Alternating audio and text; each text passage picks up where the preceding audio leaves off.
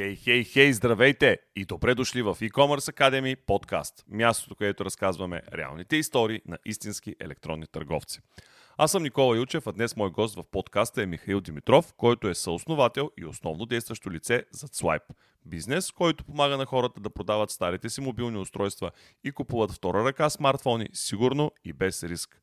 Преди да чуем всичко за бизнеса и лично за Михаил или Мишо, както аз го наричам, нека да ви кажа кой помага на подкаста ни. OmniLinks е платформа за комуникация с клиенти, в която можете да обедините на едно място всички комуникационни канали, които ползва вашият бизнес. Webchat, телефон, Facebook Messenger, имейли, тикети, Viber, WhatsApp и като допълнение вътрешен чат.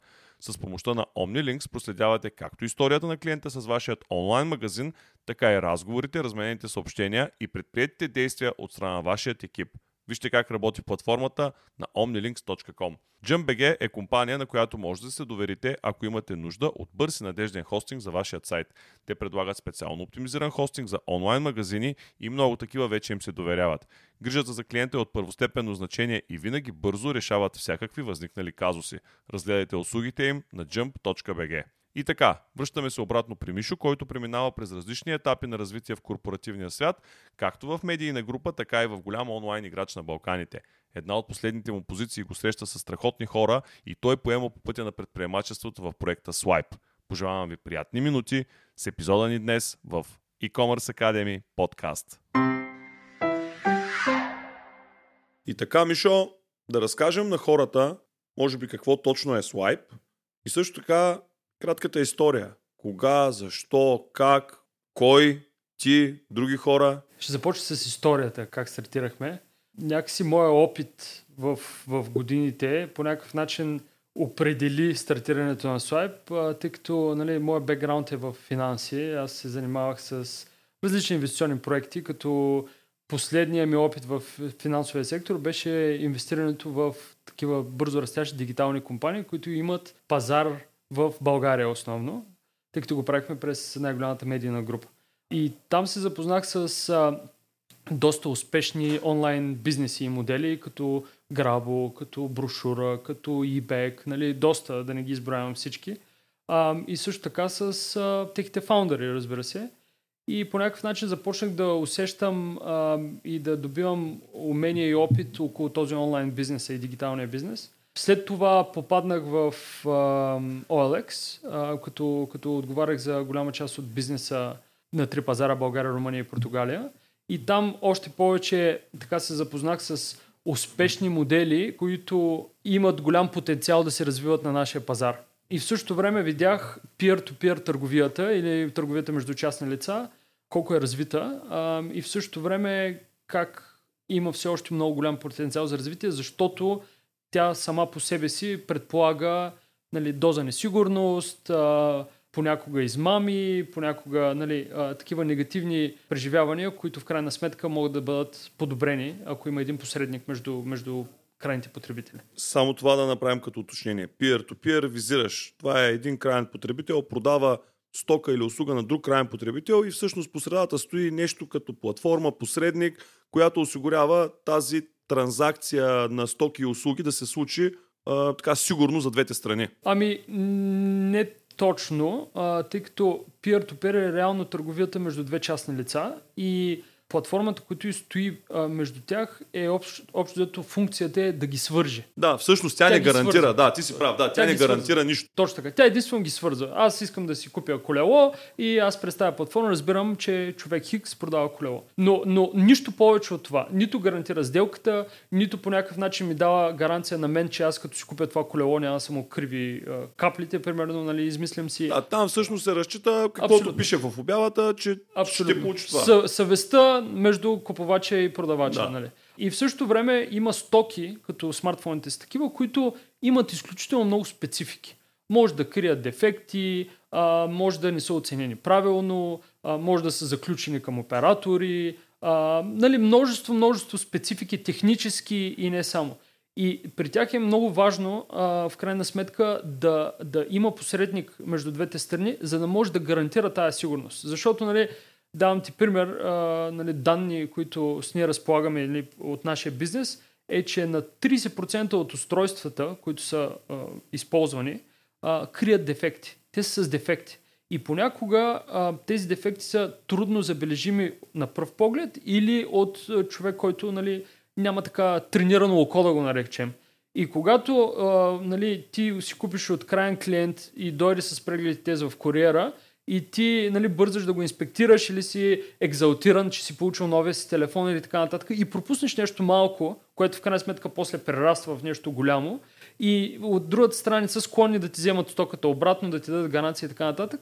И се получава една неефективност в процеса, да я наречем, която именно това ние се опитваме да, да, да спомогнем на този пазар. Ние се опитваме да създадем а, сигурността между купувача и продавача, така че продавача да е сигурен, че ще се продаде устройството, да е сигурен, че го продава на а, справедлива цена, а, че го продава бързо, че се получава парите бързо, че не трябва да се пазари, нали, че не трябва да качва обяви, така нататък и така нататък. И от друга страна купувача, че ще купи това, което му е обещано, което в крайна сметка нали, ние гарантираме за това. Каза няколко пъти ние. Кои сте вие? Кой е екипа, който стои за слайп?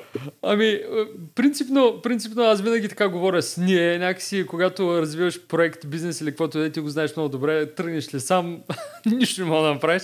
Така че е, ние е задължителна форма нали, на обращение. Но а, реално, когато а, стартирахме проекта, а, нали, когато аз имах тази идея, исках да, да го стартирам, аз разбирах, че са ми нужни две неща за този проект. Първото е доверие и второто е финансиране. А, защото нали, доверието е като всеки нов проект, нали, когато излезеш на пазара, дали ще е с клиентите, дали ще е с партньор или с който и да е, ако няма тази доза на доверие, ти е необходимо много повече време, докато им се докажеш. Нали, ти го знаеш много добре, защото ти изграждаш доверие години и години вече наред. И другата, от друга страна е финансиране, защото а, в крайна сметка а, има много оборотен капитал в този бизнес – той е като друг e-commerce бизнес. Нали? Ти трябва да купиш стоката и след това да посереш на пазара. Нали? Има една дупка, в която трябва да си капитала. И в същото време аз съм, нали, бих казал, някакъв такъв предприемач е много тежка дума, нали? аз не обичам да използвам, но а, млад съм в това да съм бизнес а, нали, собственик а, и фаундър. И, и тогава, това е третия фактор, че ми трябваше също така някаква експертиза. И тогава използвах контактите си от, от, от, от предишни проекти, и се свързах с Огнян Попов, който е фаундъра на брошура БГ и успешно продаде бизнеса и, а, на, на голяма немска компания. И на Никола Павлов, който е пък съоснователя на Грабо и техническия директор на Грабо, който пък има и техническата експертиза. И така стартирахме с а, тях двамата. Впоследствие в много ранен етап привлякахме и, и фонд, Витоша Ventures, които а, целта там не беше толкова да вземем много пари нали, от тях, а колкото да влезем в техния радар – така че в последствие, когато видим, че бизнесът се развива, да можем да вземем допълнително финансиране и така и стана. Така че това беше да кажа стартиращия екип, аз като основен фаундър и оперативен човек, те двамата като, нали, като инвеститори и консултанти да го наречем. И сега в последствие, последните месеци се включиха и още хора в екипа, и ангел инвеститори, включи се нали, CTO, вкарахме в проекта, общо зато разгърнахме доста екипа, но това е което стартирахме. Кои са най-големите предизвикателства пред бизнеса, който вие създадохте, защото аз осъзнавам някой от тях, ти вече дори ги спомена, тази трудност на доверието, липса на доверието в първия момент, защото да, от една страна, когато хората купуват или продават мобилно устройство, втора ръка имам предвид, изключително а, така има недоверие. Какво ще ми изпратят? Тия хора заявяват, че са го проверили, как са го проверили, защо са го проверили. Но всъщност недоверието и към самите вас, защото вие все още сте млада и неналожена платформа. Освен липсата на доверие, кои бяха другите трудности? Цялостно, когато стартирахме, доверието беше огромно. В смисъл такъв, че в момента, в който нали, ние когато стартирахме а, на пазара, бяхме първите единствени с подобен модел. Сега имаме и конкуренти, нали, и моделът става все популярен и е, и е по-лесно нали, да бъде възприят от крайния потребител. Но когато ние стартирахме, бяхме първите, които казваха на потребителите си, изпратете си устройствата без наложен платеж, ние ще ги получим, ще ги инспектираме и ако отговарят на описанието, което давате, ще ви преведем парите, а ако ли не, ще ви ревизираме оферта или ще ви върнем за наша сметка. Което на мене ми звучи като да си пратя устройството, да не видя пари или пък дори и, и да ми го върнете, Именно. Ми, ми звучи като да ми го върнете, вие да сте го щупили. Именно. Тук има още по-голям да, да. прак на, на недоверие. Именно. И, и, и една интересна история да ти споделя, тъй като аз съм от Варна и тогава в а, него период бях във Варна. И, и такова, и, имаше стари телефони от родителите ми или там някакви познати и бях събрал една котия така, с стари телефони и, ще, и исках да я пратя тук в София до сервиза ни, да ги инспектирате и качим на сайта да, да ги продадем. И нали, взел съм телефоните, отивам в а, офиса на, с куриерите, с които работим и, а, и казвам така и така, да ме питат какво изпращате, аз викам смартфони. Няма да ви приемем пратката. И аз викам, как така няма да ми приемете? Защо няма да ми приемете? За ваше добро. И аз викам, защо? А, няма наложен платеж. Знаете ли какви измамници има? И аз викам, нали, нали, не искам да им казвам това, искам да им видя на, до края реакция. Казвам, аз съм работил с тази компания, нали, имам им доверие. Не, не, не, не, господине, има много големи измамници, няма ми приемем стоката. И в последствие се оказа, защото почнахме да получаваме тогава телефони, които ние сме се разбрали с клиента да няма наложен платеж, нали, всичко точно, и те идват с наложен платеж. Въпреки това, звъним му на клиента и те казват, а, от куриерите на предупредиха да сложим наложен платеж. И ние срещахме такива бариери, все повече и повече бариери, а, и, а, и това беше едната, едната от... Това беше, може би, основната трудност. Нали? Най-голямата трудност, защото реално ти вкарваш, инвестираш в маркетинг, достигаш до тези хора, убеждаваш им, даваш им оферта, която те приемат, те са е, окей okay с сделката и когато разберат условията на продажбата, че трябва да изпратят устройства, и се отказват. И нали, беше много а, трудно как да направим така, че да ги убедим да го направят, без да инвестираме огромни средства в маркетинг, защото нали, да спечелиш доверие са два варианта. Или да е а, нали, с маркетинг, или да е нали, с, а, с реално услуга, която да съответства на това, което те търсят. И тогава много интересно това го направихме. Аз много натисах тази посока. Екипа каза, че това да крие много големи рискове. Аз им казах, хора, трябва да пуснем наложен платеж. Просто трябва да пуснем наложен платеж. В смисъл, пазара го търси, има клиенти, каквото и да направим, няма да имат доверие. В смисъл, те са скептични, лъгали са тези клиенти, имат си право да си нямат доверие. Ние трябва да пуснем наложен платеж.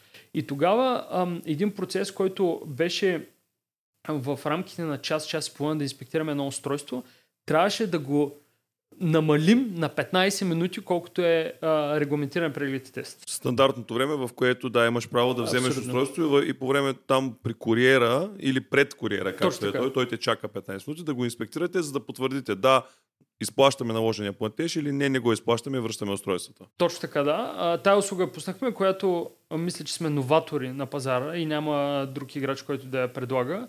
И тя ни помогна по някакъв начин да изградим доверие. Нали? Тя не е, примерно, голяма част от устройствата да минават през нея, но когато клиента види, че предлага това и казва, аха, що му е наложен платеж и другото, аз значи мога да им се доверя, защото ми дават и опции да се доверя, ще им прати и другото. И така, така, лека по лека с времето това стана. Другото, което нали, ни беше в началото проблеми, което ни ограничи растежа, беше ам, оборотния капитал. А, нали, защото в началото, като всяка малка фирма, е трудно да си осигуриш финансиране, нито банките а, нали, а, са склонни да ти отпуснат, нито инвеститори и така нататък. И тогава, когато работиш с ограничен оборотен капитал, ръстът ти е зависи от този оборотен капитал. И това с времето, като го решихме, и това нещо се отпуши. Аз всъщност си мисля за още нещо, което според мен е голяма трудност при вас и ти или ще ме потвърдиш, или ще развенчаеш нали, това като така мой мит, който може би ще създам. За вас е много трудно от една страна да правите маркетинг, чрез който да привлечете хора, които да ви продадат устройствата си и от друга страна пък да правите маркетинг, за да продадете тези устройства. Вие всъщност работите с две тотално различни аудитории. Поправи ме, ако греша. Абсолютно си прав и ние нали, постоянно правим така изследвания, анкети сред потребителите и групите, естествено, че има препокриване. Нали, общото всеки човек има смартфон в джоба си и, нали, и таргета клиенти е много широк. Но, но цялостно разликата между двата типа клиенти е, че от една страна продавачите са в общи случаи купувачи на нови устройства и са хора, които нали, са склонни по-често да сменят устройствата си, а пък ам, купувачите пък са хора, които търсят по-бюджетни альтернативи. Има немалък процент от тези, които търсят ам, ефекта върху околната среда, търсят неща, нали, подкрепят кръговата економика и така нататък, но крайна сметка, основата от купувачите са такива, които просто търсят малко по-бюджетни устройства, заради бюджета си, заради нали, възможностите си. И това е трудно, защото ти реално имаш все едно два бизнеса в един. А, от една страна, маркетинг меседжа ти, който е към купувачите, е абсолютно различен. Там трябва да имаш различни визии, различно таргетиране, абсолютно различни кампании, даже кампаниите ти не могат да се препокриват. А, и от друга страна имаш купувачите, които пък а, нали, там са класическия e-commerce, който е e-commerce, нали, а, знаеш спецификите да продадеш една сток. И това е също голяма особеност. А, интересното тук е, че по-трудно е да убедиш продавача, отколкото купувача в нашия случай. Именно заради това, което си говорихме. Нали? Доверието, нов тип услуга, която те още не се изцяло наложила и не са свикнали с нея. А, нали, цялостно альтернативите през а, платформи като OLX, които нали, все още дават възможност на, на продавачи да си продадат. Нали, има, има особености. Ти спомена кръгова економика, спомена опазване на околната среда. Какво всъщност се случва с устройства, ако вие ги закупите, а пък всъщност не можете да ги реализирате като продажба, рециклирате ли ги, изхвърляте ли ги, какво се случва с тях? И има ли такива всъщност? Дай да почнем от там. Има ли такива? Значи, реално модела нашия, както работи, е, нали, за да може да а, дадем най-висока възможна цена на продавача, ние трябва да елиминираме всички възможни рискове, така че да не изтичат пари, да го наречем, и да, да предложим най-висока цена. Именно заради това нали, модела предполага инспекция, независимо дали през наложен платеж или през нормална инспекция, защото а, ако ние нямахме тази инспекция, а, нали, трябва да сложим всички телефони пред общ знаменател и хубавите телефони трябва да поемат риска от нехубавите телефони. А, именно пък във връзка с това, ние не изкупуваме всички възможни телефони на пазара и във всички възможни състояния. Общо взето, а, работим с 4 бранда, които са водещи и държат над 80% пазарен дял и модели, които знаем, че има търсене към тях и има ликвидност.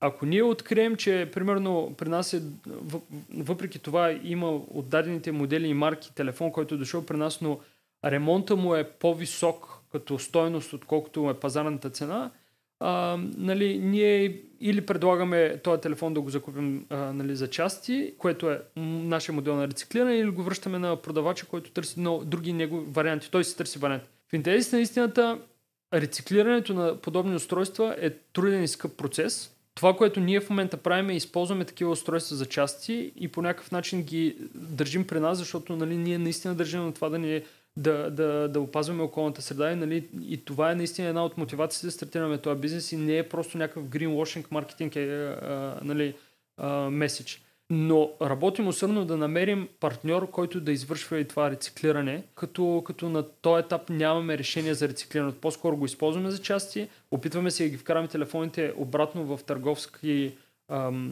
търговско състояние, за да ги продадем на пазара, но и до този момент наистина сме нямали случаи, в който задържаме телефони. Общо дето целият supply или всички, всички телефони, които идват при нас, успяваме да ги реализираме обратно на пазара, така че изпълняваме това условие да пазим околната среда, като ги даваме обратно на пазара. Вие нямате чак толкова дълга история, обаче за краткото време, за което сте на пазара, има ли усещането за някаква сезонност или пък пикови моменти? Защото аз ако трябва да как да кажа, да прогнозирам, не, не да анализирам, защото аз нямам данни, но да прогнозирам. Според мен, периодите, в които хората обичайно закупуват нови устройства, да речем коледа, нова година, когато е стандартно период за подаръци, или пък, да знам, първи учебен ден, когато пък може би децата искат от родителите си нови устройства, може би пък малко след това за вас е добър период да поизкупите устройства, а пък преди това пък да продадете, защото особено пък, ето аз съм баща на тинейджър мога да ти кажа, че той вече доста така сериозно обмисля да, да и се пазари с мен да му купя по-хубав като параметри телефон, но пък втора ръка, за да може да има нещо по-добро. Има ли така тип сезонност и някакви пикови моменти в бизнеса? Принципно, за нас конкретно като компания, ние сме все още в ранен етап на развитие и ние постоянно растем. А, затова при нас не е характерна тази сезон, защото просто не сме стигнали до етап на някаква зрялост. Нали? Ние общо всеки месец отвояваме а, обемите спрямо предходния месец и, и не сме го забелязали при нас. Но, въпреки това, има такива събития, ти спомена някой от тях, когато, нали, примерно, има големи дискаунт кампании около Black Friday, примерно, и хората си накупили нови устройства, нямат какво да правят старите и така нататък.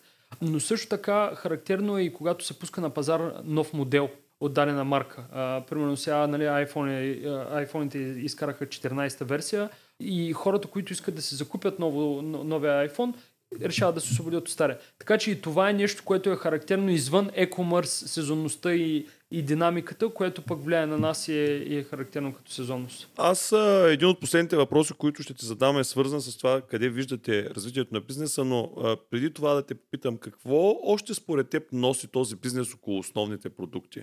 Тип аксесуари, тип допълнителни продукти, които можете да продавате? Реално, замисляме се е, а, нали, в посока диверсификация на, на, на продуктите. А, това, което ще включим а, много скоро е аксесуари, тъй като те са допълващи. Нали?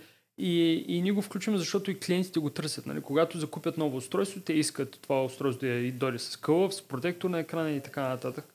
А, това е допълващо, а, допълващ продукт.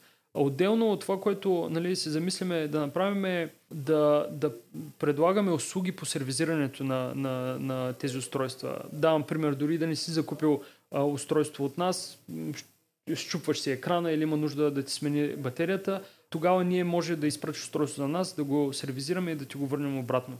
Нали, това също е допълваща услуга към, към основния бизнес. От страна, например, защото нали, редовно получавам този въпрос, а, даже днес сигурно ти си трети човек, който а, нали, в тая посока ме, ме пита. От страна, например, от таблети, лаптопи, смарт устройства, а, мислим, че пазара на, смарт, на смартфони е много голям и имаме още много възможност за развитие в него, за да по някакъв начин се разсейваме с допълнителни устройства, защото там е различна динамиката. А, и инспекцията е друга, и куриерските услуги са други, защото са по-големи устройства и търсенето е друго. Просто е различен тип бизнес, който просто на този етап ще нарасее. Преди да преминем към финалните два въпроса, има ли вече успяхте да натрупате статистика и да имате повтарящи се клиенти? Хора, които са закупили веднъж, минава период, продават ви първоначално закупеното устройство и купуват следващ път. Имате ли вече и всъщност възнамерявате ли да разчитате на много такива, които предпочитат вас като основен доставчик на следващия смартфон? Имаме много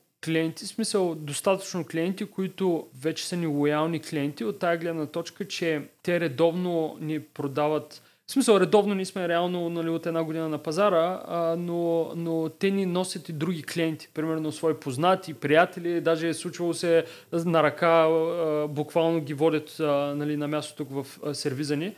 И ние сме много горди с нивото на обслужване, което даваме на клиентите си и те остават изключително доволни. А, няма толкова много клиенти, които да купуват и продават от нас и ние същи устройства. За сега това, което виждаме и което е голямо предизвикателство за нас, разбира се, е а, да, да накараме купувачите на нови устройства да, да се замислят към second hand. А, нали, това е голям потенциал и реално не крие никакви рискове за тези купувачи, а е по-скоро един предразсъдък и скептизъм, скептицизъм, който те имат, който ако ние го причупим, те ще разберат, че до сега дори са губили пари, че са си купували нови. И, и реално именно заради това, че в момента текущо се разграничават малко купувачите между нови и стари, имаме много повтарящи се клиенти, които примерно си препродават новите. Купуват си нови, препродават старото. Или купили си, били са на iPhone, решили са да експериментират с Android, решават, че са направили грешка, връщат ни, дават ни на нас Android. Има и случаи много интересни, в които а, нали, хората си купуват от нашия, може би и ние, и при, и при тях е така, но си си купували от нашия конкурент и след това ги препродават на нас с а, нали, кутиите, обозначенията от конкурента ни. А, но, но да, виждаме тая лоялност, която се създава. Ами, то го има при колите, защо да го няма и при телефоните. Хората осъзнават, че някога да си купиш по-висок клас автомобил на втора ръка излиза доста по-изгодно, така че защо да го няма и при телефоните. Отиваме към финалните два въпроса, които са стандартни за нашия подкаст. Къде виждаш Swipe след 5 години? След 5 години виждам Swipe като регионален играч, който е успял да създаде унифицирана байбек програма през множество, множество партньори, ритейлери, телекоми, онлайн магазини, така че всеки един клиент, който иска да закупи ново устройство, през който и да е доставчик, да има възможност да върне старото си и това старо устройство да дойде при нас и след това ние да му намерим нов собственик. Работим изключително активно в тая посока и имаме вече партньорства в тая посока. Скоро те ще станат и публични и смятаме, че потенциала е не толкова да развиваме собствените си канали, а да създадем екосистема, в която на всеки клиент да му е удобно да върне старото си устройство, независимо дали през онлайн, през офлайн, През този търговец или през онзи търговец. Последният въпрос винаги е свързан с една твоя любима книга, която ти е помогнала да се развиеш, да усъвършенстваш, изобщо да си така човека, който днеска се говори с мен в нашия подкаст.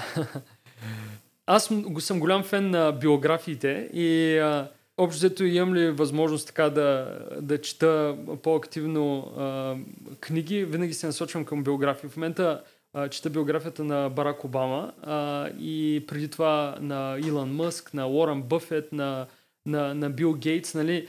Да, може би малко към американската култура явно клоня, но тези книги ми помагат по някакъв начин да разберат тяхния начин на мислене и, а, и да се убедя, което е много странно. Разбира се, те са и гении сами по себе си тези хора, но е много странно, е, че в крайна сметка те не се и много отличават от нас. Нали? А, те имат такива общи качества, като това да не се отказва, това малко да имат визия в главата си, независимо от всичко, нали, да си я преследват и така нататък, които а, нали, са ги направили успешни хора и по някакъв начин, като чета тези книги, се опитвам да намеря себе си в това, кое правя и кое не правя а, по този начин. А, разбира се, тези всички хора са направили много жертви, които никой не иска да прави, разбира се, свързани с личния живот. Но, но не бих отличил само една книга. А, може би на Илон Мъск биографията ми е запечатана така в главата, а, тъй като тя е наистина много впечатляваща. А, но да, това е, това е което бих казал. Благодаря ти за този разговор. Пожелавам успех на теб и на Свайп. Благодаря много.